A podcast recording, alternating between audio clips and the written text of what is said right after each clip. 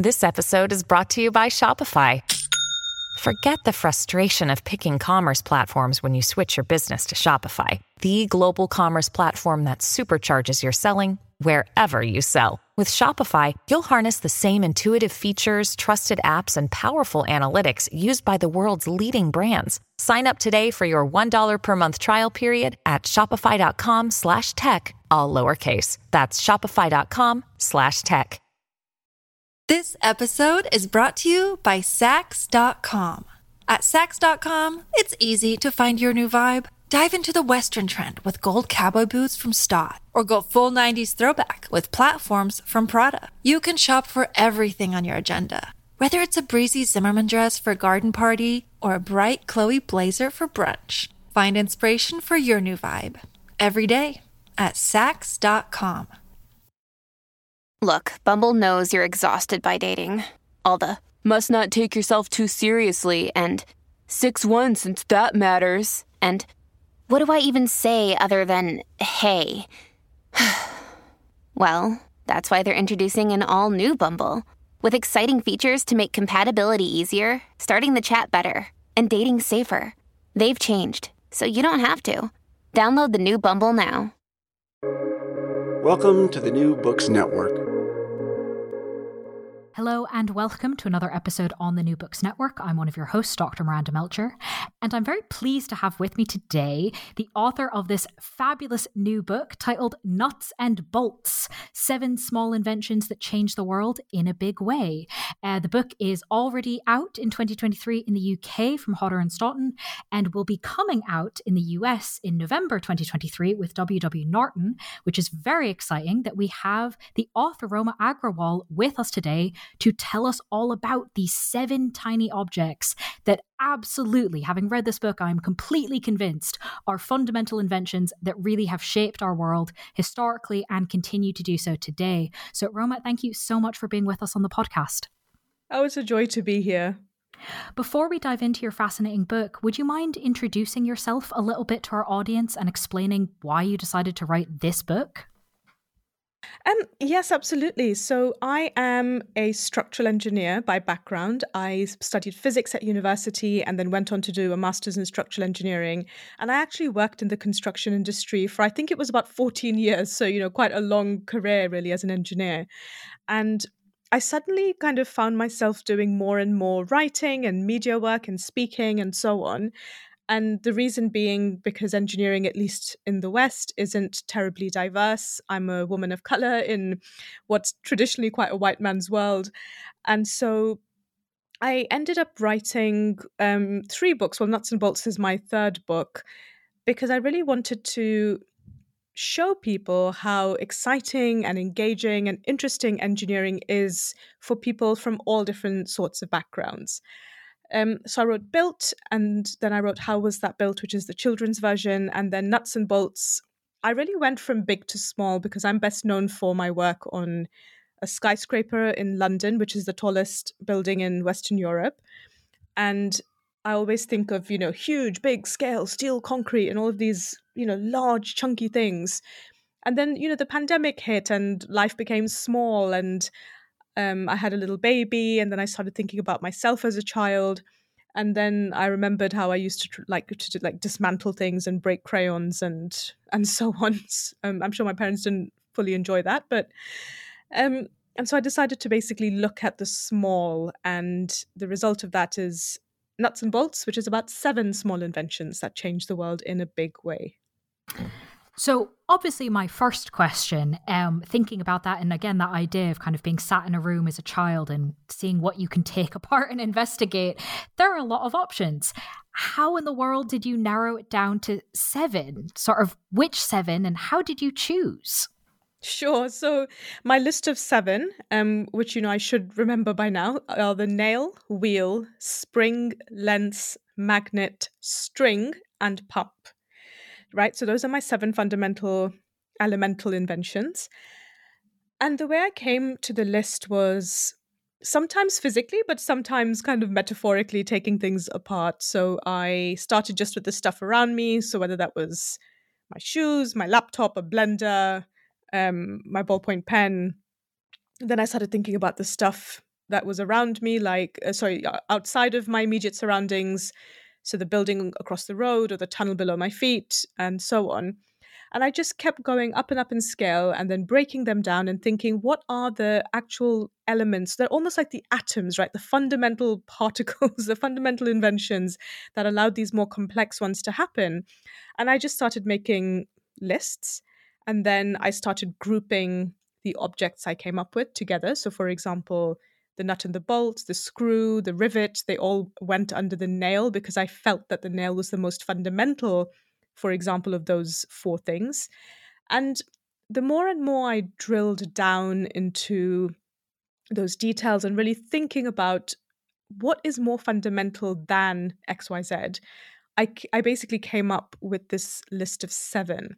And I'm sure that there are lots of lively debates to be had about whether these are the seven or you've got different ideas. and I love having those discussions. But yeah, this is the list that I came up with it sounds so impressively organized, described like that. Um, well, I'm an engineer, right? So um, that's true. I mean, yeah, everything I do is is um, planned out meticulously in spreadsheets and matrices. So um, that's the kind of author I am.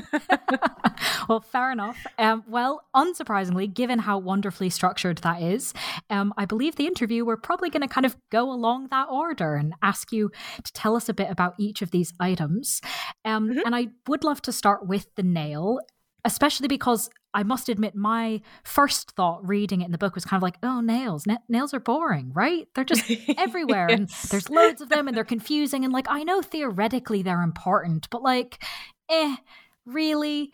And so I was fascinated to read that nails contrary to my beliefs, used to be really precious.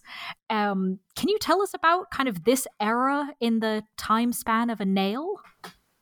Um, yes, thank you. Thank, thanks for sharing your, you know, your initial thoughts about the nail, and and I think that's really what all my writing and my books are about is kind of shattering some of those assumptions and stereotypes. So I'm I'm glad that the nail is probably um, a more interesting object to you now.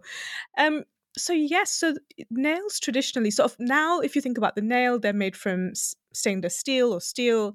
They are pressed out like a thousand a second you know sort of, sort of numbers thousand a minute probably but you know in these large factories and that's why they're cheap and they're ubiquitous and if you're anything like me there's a few nails randomly in almost all of my drawers. Um however that was not always the case as you alluded to because nails before industrialization and before steel really came to being mass manufactured and cheap were, actually precious commodities. The reason being that the material was expensive. They were originally made from different sorts of metals. So we started off with bronze, copper, um, softer materials like gold and silver didn't really work. Then we came into the Iron Age, then it was made out of iron, and then later even made from steel, but each nail had to be hand forged.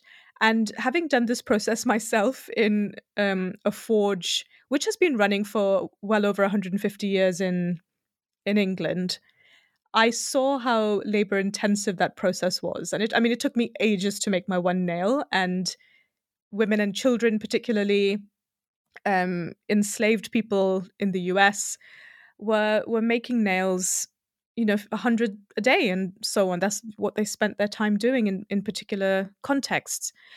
So between the material being expensive and the labor being expensive the, the you know my favorite story about it, how precious it was is is from kind of about 300 to 400 years ago where the british colonialists refused to export nails to any of their colonies because of the expense. However in north america houses were generally made from wood, which is a material obviously very well um, available.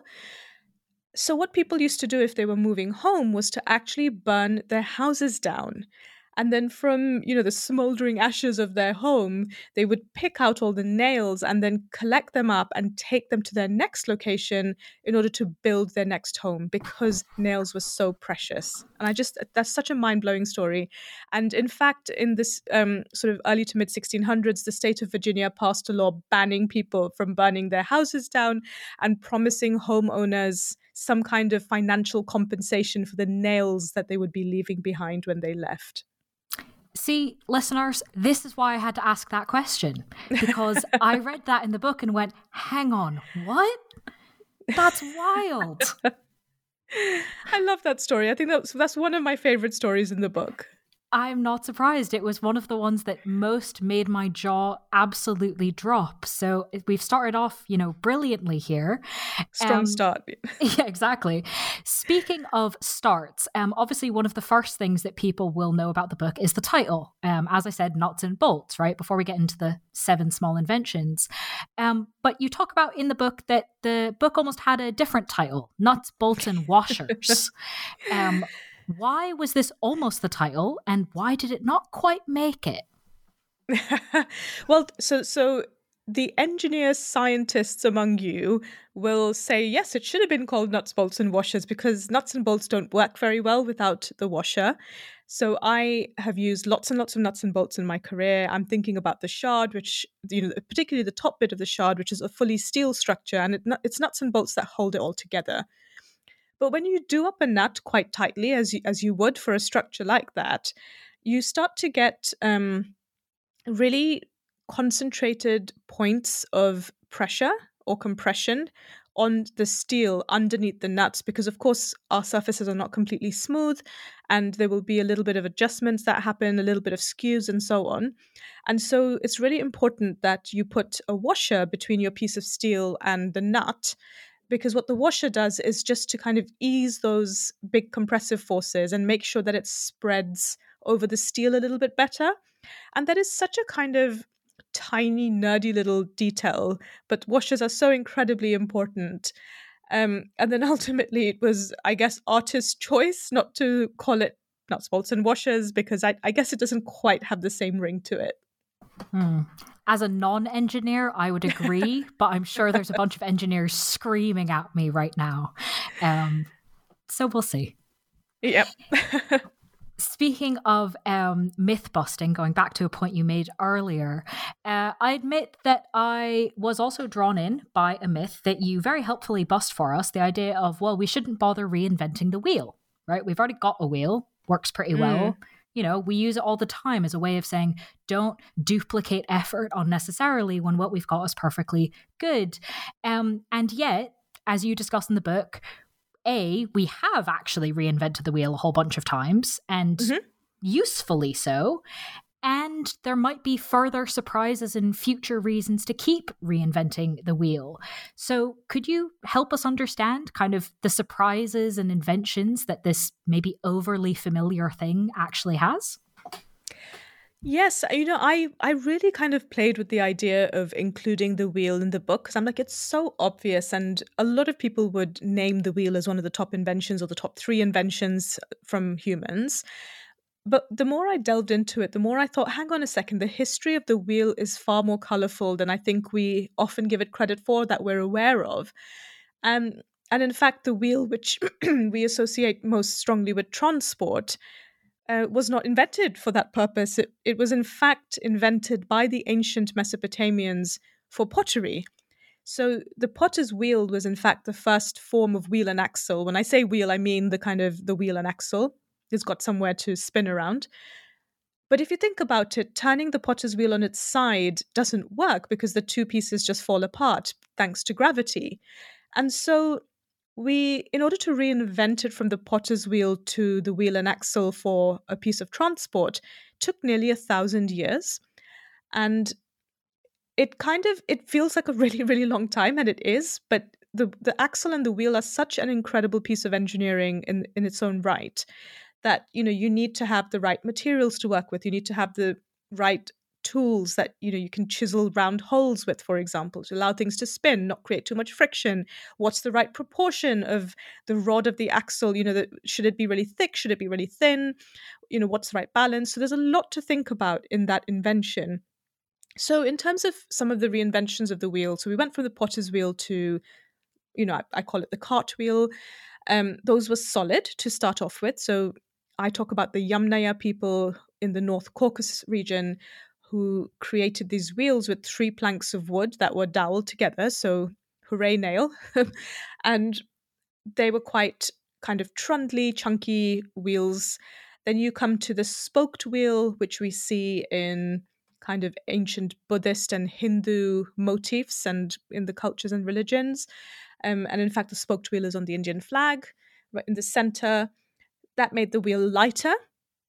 But the wheel still was working under, you know, in compression load, so it was still being squashed. And when things, when a material is being squashed, you need some bulk to it so that it doesn't buckle or deform. So then to flip that wheel into the wire wheel again took about a thousand years. So we're now coming into the 18th and 19th century, and the wire wheel that we most commonly associate with our bicycles now was actually invented for flying machines because they wanted to create a wheel that was as light as possible. So that's not adding dead weight to, you know, the early aircraft. And then we um, can think about, I suppose, cousins of wheels where we chipped around the perimeter, the circumference of the wheel, and turned it into a gear. And I can't really think of many machines that don't have gears in them. So gears are incredibly important, you know, that in part of our industrialization. And the final iteration that I talk about is the gyroscope. And the gyroscope is one of those slightly trickier things to explain, but you know, you essentially have got some momentum in in your wheel in the weight of the wheel and when you try and change the axis of the spinning wheel it pushes back at you and you can use that to do pretty useful things and i go from basically the potter's wheel in ancient mesopotamia to the international space station which is in fact um, navigated or its attitude is controlled using four giant flywheels or, or gyroscopes which is a whole bunch of things that I would not have thought of when just hearing the word wheel. So, you know, very much making the familiar uh, much more interesting. What then is the future of reinventing the wheel? Uh, I think if I knew the answer to that, I would be a very rich woman. And fair. um, yeah. So, so I'm I am really interested to see what you know where the wheel will make its next kind of surprising appearance. I'll I'll be watching. well, thanks to this book, now I will be too. Um, so, moving away from the wheel to the next thing, uh, I'd love for you to tell us a bit of a story that you relate in the book. Uh, obviously, I've only read her name, so who knows if I'm pronouncing it correctly. Hopefully, you can correct me. Um, who was Josephine Cochrane, and what did she invent that deserves such a place in your book? So, this is one of those stories when you know people say why is diversity in engineering important? And you know this this is a story one of the stories one of the million stories that you could tell about why it's important. And and it's because different people have inevitably found themselves doing different sorts of roles in society. And i guess in um, the 19th century there were a lot of women washing a lot of dishes. And I'm, I'm not sure that men did a lot of dishwashing in that era but this this was a woman who was born into a family of engineers. Of course, they were all male. Her, her father, her grandfather, her two grandfathers, I think.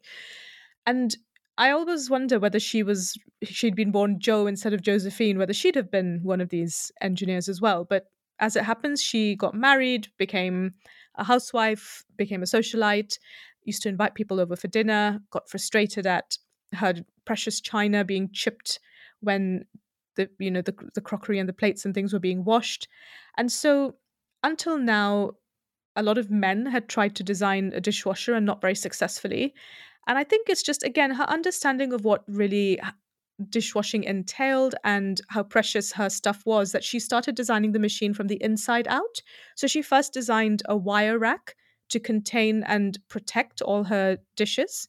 And then she created the machine around it. And that's the opposite approach to the approach that the men had been taking until now.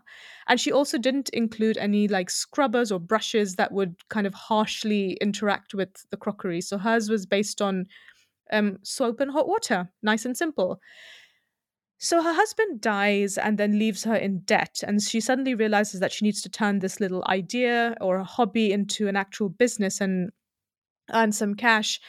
And I write about all the various barriers she faced in getting recognition, in getting a patent, in being able to sell her wares, and so on.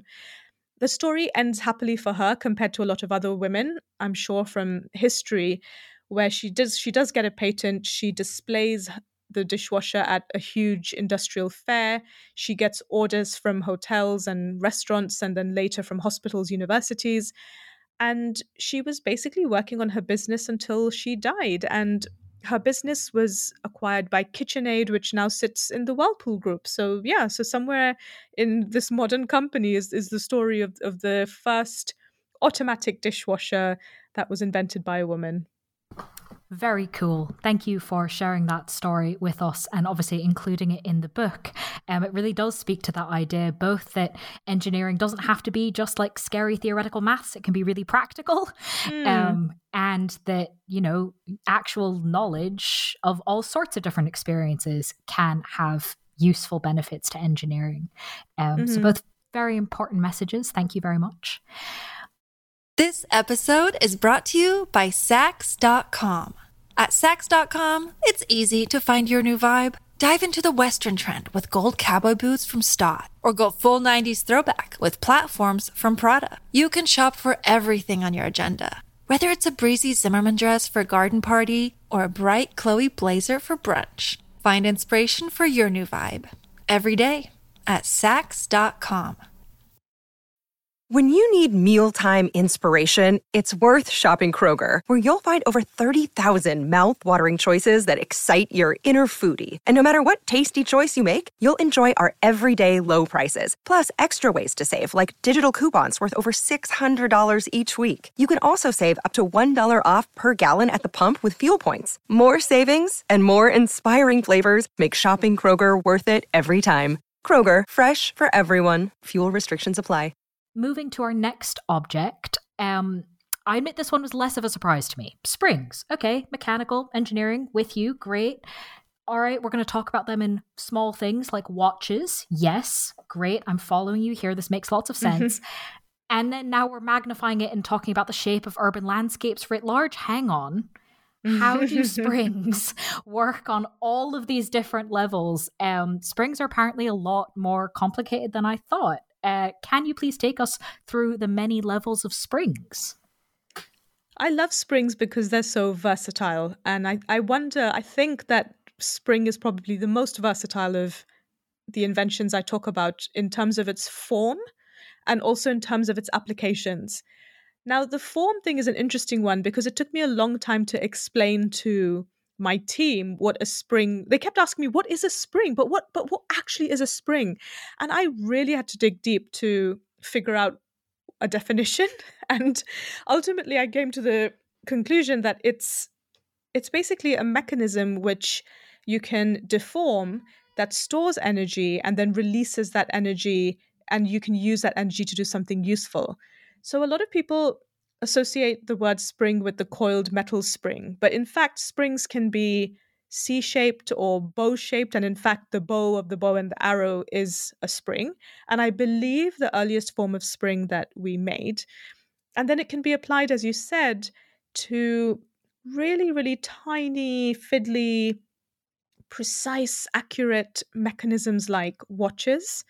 And springs really revolutionized time in that sense, because if you think about the big clock towers or grandfather clocks or the pendulum clocks, they were bulky and they weren't very accurate. The pendulum clock did bring some accuracy, quite a lot of accuracy, in fact. I should give the pendulum some credit. Um, but you couldn't transport accurate time. So the idea that, you know, we just kind of usually put our phone screen on and see exactly what the time is was an alien concept to people even just a few hundred years ago. So this and it's the spring that allowed us to do that and make time portable and make it extraordinarily accurate. So that's one end of the spectrum. And then at the opposite end of the spectrum is a world that I'm more familiar with as a structural engineer.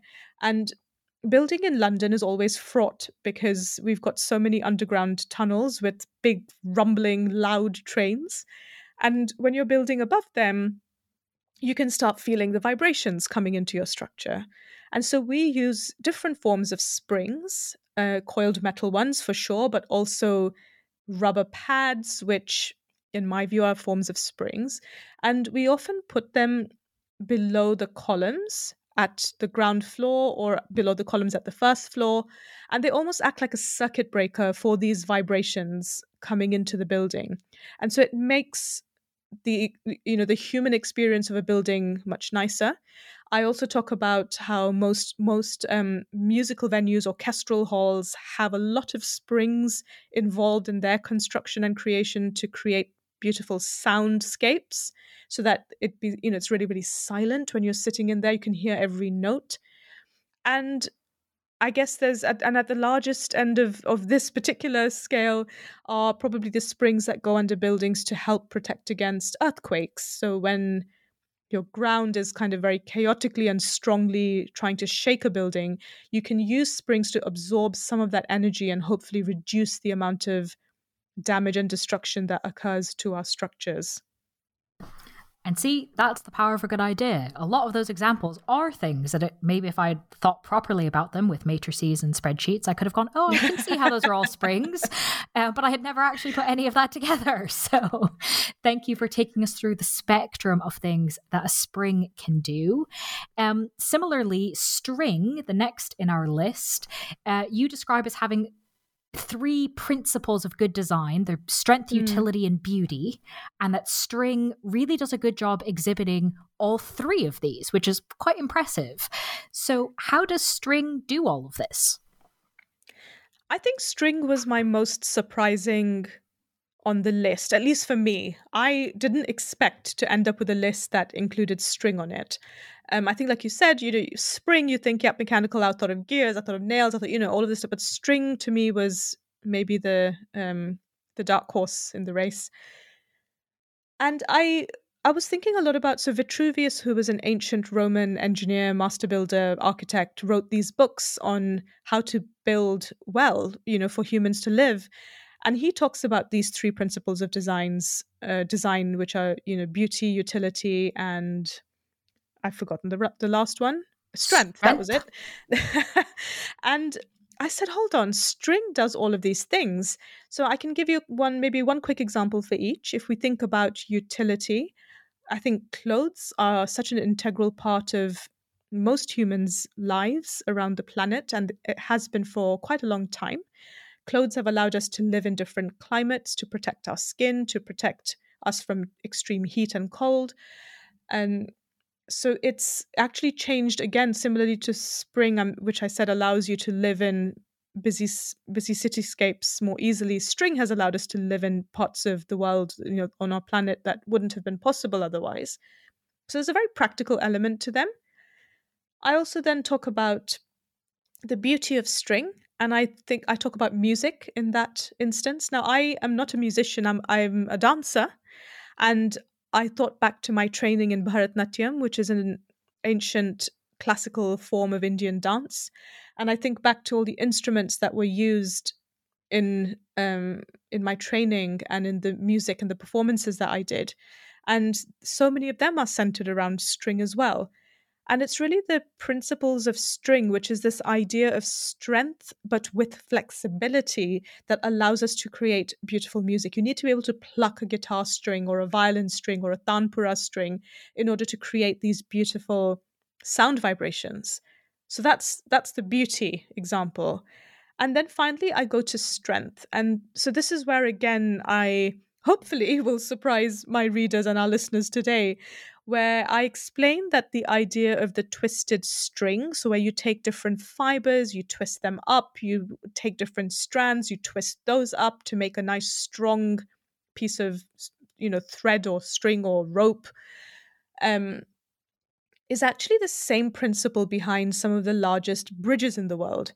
So, suspension bridges are the form of bridge that allows us to kind of hit the two kilometer mark, which is about where we are at the moment in terms of the longest unsupported span. And they are cables made up of dozens, if not hundreds, of steel fibers and steel wires that come together to create the cables that do this incredibly hard work. Um, and so yeah, I loved I loved that, you know, the jump from Neanderthal string, that little tiny piece of twine that we found, which is potentially 40 to 50,000 years old to the largest bridges in the world today. Hmm, very much a jump um, in time. and I think my next question might be a little bit of a jump um, in terms of connotations people have in their minds. Um, because in the book, you have a wonderful story of Playtex, perhaps most commonly thought of in terms of making things like bras, mm-hmm. and NASA moon missions, which, you know, bras. Not historically involved in those early on, especially. So, no how and why was Playtex involved in those early NASA moon missions? Yeah, so um, this is another story about the role of women in technology. And I, I'm going to slightly divert us for a second because I also want to talk about the role of, of the non Western world and you know brown and black people people of color in science and engineering i often ask people have you heard of newton? And everyone's like yeah yeah of course we have. And i say well have you heard of ibn al-haytham? And people are like no who's that? And in fact he was one of the biggest pioneers of the islamic golden age of science and did a ton of work on optics way before 700 years before newton was in the picture. And so you know him I talk about Takayanagi Kenjiro, who was the first inventor of the all electric television, but we always hear the names of the US and UK inventors of the television. I talk about Jagdish Chandra Bose, who is an Indian scientist without whom radio technology would not be possible, but he never patented his work. Um, Takayanagi never patented his work either. So there are all of these stories that I think get lost in history because they're not from a system of power and a system that allows powerful people or rich people to have patents. And I guess this, you know, the Playtex story kind of relates to that in the sense that NASA's planning moon missions. They're thinking about what the astronauts are going to actually wear. If you're inspired by the old scuba diving gear made from metal, it's not very mobile. And Playtex went, huh, hold on, maybe we've got some materials that could do the job and maybe some techniques that we can use to do the job. And so what they did was to create an astronaut suit in as part of their application to NASA to say, look, we can do this. And then they filmed somebody wearing this suit playing football, like I think American football, and sent this film off to NASA and said, look, uh, we can make this really flexible suit that the astronauts will be able to move around in and so on. And they won the contract um, for the Apollo moon landings. And then a team of seamstresses, this team of women, who thus far had been, like you say, making girdles and bras and corsets, turned their hand to the space race. And there are interviews of this of these women um, out there which which are incredible to listen to. And they basically talk about how they um, sewed together close to 21 layers of what they describe as gossamer thin fabric together to create these suits different layers you know for heat protection for flexibility for coolness for for all of these different things. And they used the same sewing machines. It was the same technology that they were using to do all their other sewing and how when you know Neil Armstrong was taking his first steps they were kind of holding their hair in their hands going i really hope none of those stitches pop and i really hope that no needles have been left um, in the suit. But yeah an incredible story well, and hopefully next time any of us see those images again, instead of necessarily just thinking about the men involved, we're also thinking about those women who made it possible, um, which is absolutely fascinating. If I may, I'd love to uh, briefly touch on the final item in the list, the pump, um, which you discuss in the book on a number of angles. And this kind of takes us, I suppose, from history with the space missions to the future. Um, because the pump one of the pumps that you focus on and i was really pleased that you did is one that many people actually probably do interact with the breast pump and mm. there's so hmm. many kinds of pumps in the world many of which we might you know see in a industrial setting but a breast pump for many people lives in our homes um, and there's some kind of obvious problems with a lot of them. So, would you mind telling us a bit about how engineers are radically redesigning and rethinking the breast pump? Yeah, I mean, so this is this is one of those things where I thought how many engineering books are out there that write about the breast pump. There's probably not very many. And mm-hmm. you know, as as um, a mother and somebody who tried and very much struggled with breastfeeding, I thought, you know what, the breast pump has actually had a significant impact on my life, and I should 100% write about it. And then when I started delving into the history of the design of the breast pump, it kind of blew my mind. And, you know, you said about this being a pump that some of us have in our homes. It also kind of shocked me that the portable electric pumps that many of us do have, I had a manual pump in my particular case, but you can get these portable electric ones, um, only really made their appearance in the 1990s, which is when I was, you know, a tween. And I thought, goodness me, that's not very long ago at all. And so the history of the breast pump was really about health. So if you know the the parent the, or the mother was unable to breastfeed their child had some issues or were, were too was too weak they might have been premature they might have been ill in some way then how can we get some of the parents milk out in order to feed it to the child? And so they were very kind of right this has to do this particular job not thinking i think about the woman's needs at all. So they were there have been breast pumps around for longer than I expected, actually, like a couple of hundred years, but they tended to be like glass bulbs and you put a tube into your mouth and then trying to suck the milk out. And I really don't see how those would have worked. Must have been super, super awkward. Then, inspired by milking cows, some Australian blokes came up with an electric pump for breastfeeding parents. Um, ouch, I think is my summary of that whole situation. Ouch on many levels. yeah. and the suck and release function, which is, you know, the ones we're familiar with now, which sort of mimics how a baby suckles, didn't come in until, you know, the 20th century. And there was a Swedish engineer who said, Do you know what? Let me at least count how many times a baby's mouth sucks in a minute and let me make my pump reflect that. And i think i think on average it's about 47 sucks a minute ish and so that was the first time he looked at that and then looked at you know what is a safe pressure for nipple tissue and breast tissue. Um so we're starting to get closer starting to get a bit better. Um and then really it's only been in the fi- last 5 to 7 years that i can see that women are actually designing breast pumps and starting from scratch and saying, well, you know, what do modern women actually need from a breast pump? So many of us will go back to work while we're still breastfeeding. So we might need to express at work. And that's a whole other conversation about where and how and when you do that. So they thought, well, is there something we can solve with our design of the pump with that regard?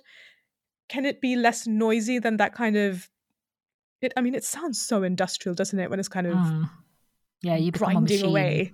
You, you you really feel like a cow. So can we make it silent? Can we make it small, discreet?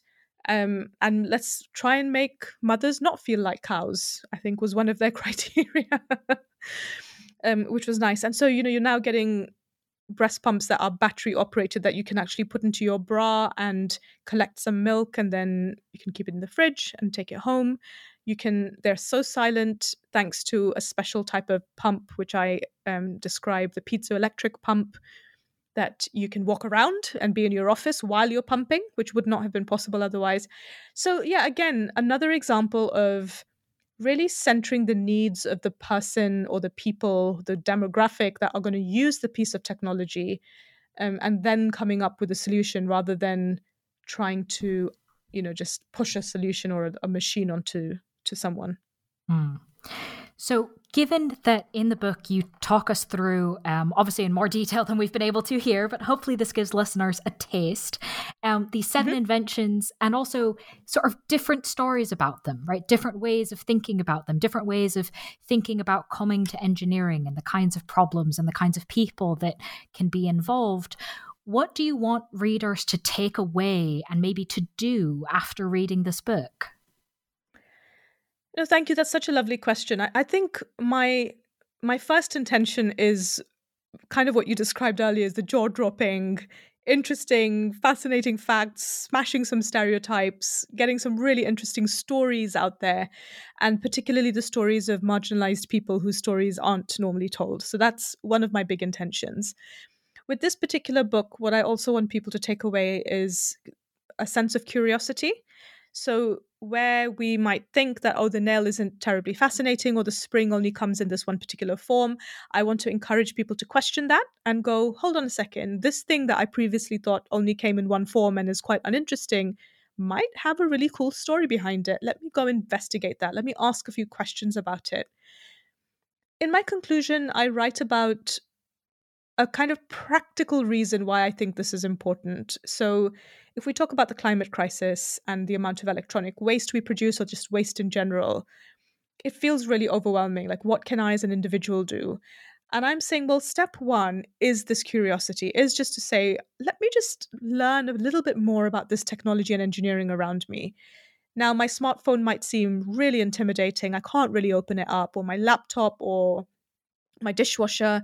But what if I just think about some of the small components in these more complicated pieces of technology? So if I start small, ask those questions, get those incredibly interesting stories, then my relationship with these objects might change.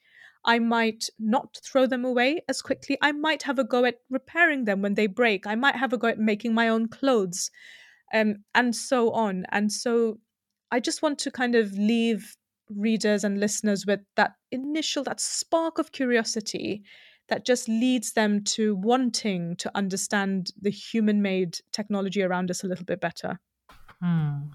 Speaking of sparks of curiosity leading places, as my final question, um, this book is out at least in the UK and it will soon be available to listeners in the United States as well. Um, but either way, that means it's off your desk. Is it is. There any- is there anything you might have your eye on, a spark of curiosity about what might be next, whether or not it's a book, whether or not it's related to this? Anything you'd like to share about future things with the audience? Yeah, absolutely. So um, there's a few different things. So I'm working on the children's version of Nuts and Bolts, which will be called Seven Small Inventions. So that will be out next year, and I'm really excited about that um, because I want younger readers to also, I mean, just they have the curiosity. I just want to channel it into um, small stuff. So that's really exciting. I also work on a podcast called Create the Future, which is about different areas of engineering and where the futures of that might be going. So that's a really interesting podcast if you'd like to have a look. Um, I'm working on an exciting documentary at the moment that I can't say too much about, but again, just looking at new connections, new stories of of stuff from history that haven't been told before, and I'm slowly I'm slowly regaining my energy to start thinking about the next adult book idea as well. So, yeah, there'll definitely be more from me. Well, that's very exciting. And um, best of luck with all of those projects. And of course, um, while you're off doing them, listeners can read the book we've been discussing titled Nuts and Bolts Seven Small Inventions That Change the World in a Big Way. Um, it's already out in the UK, it will be out in November in the US. Roma, thank you so much for being with us on the podcast. Oh, it's been a complete pleasure. Thank you so much.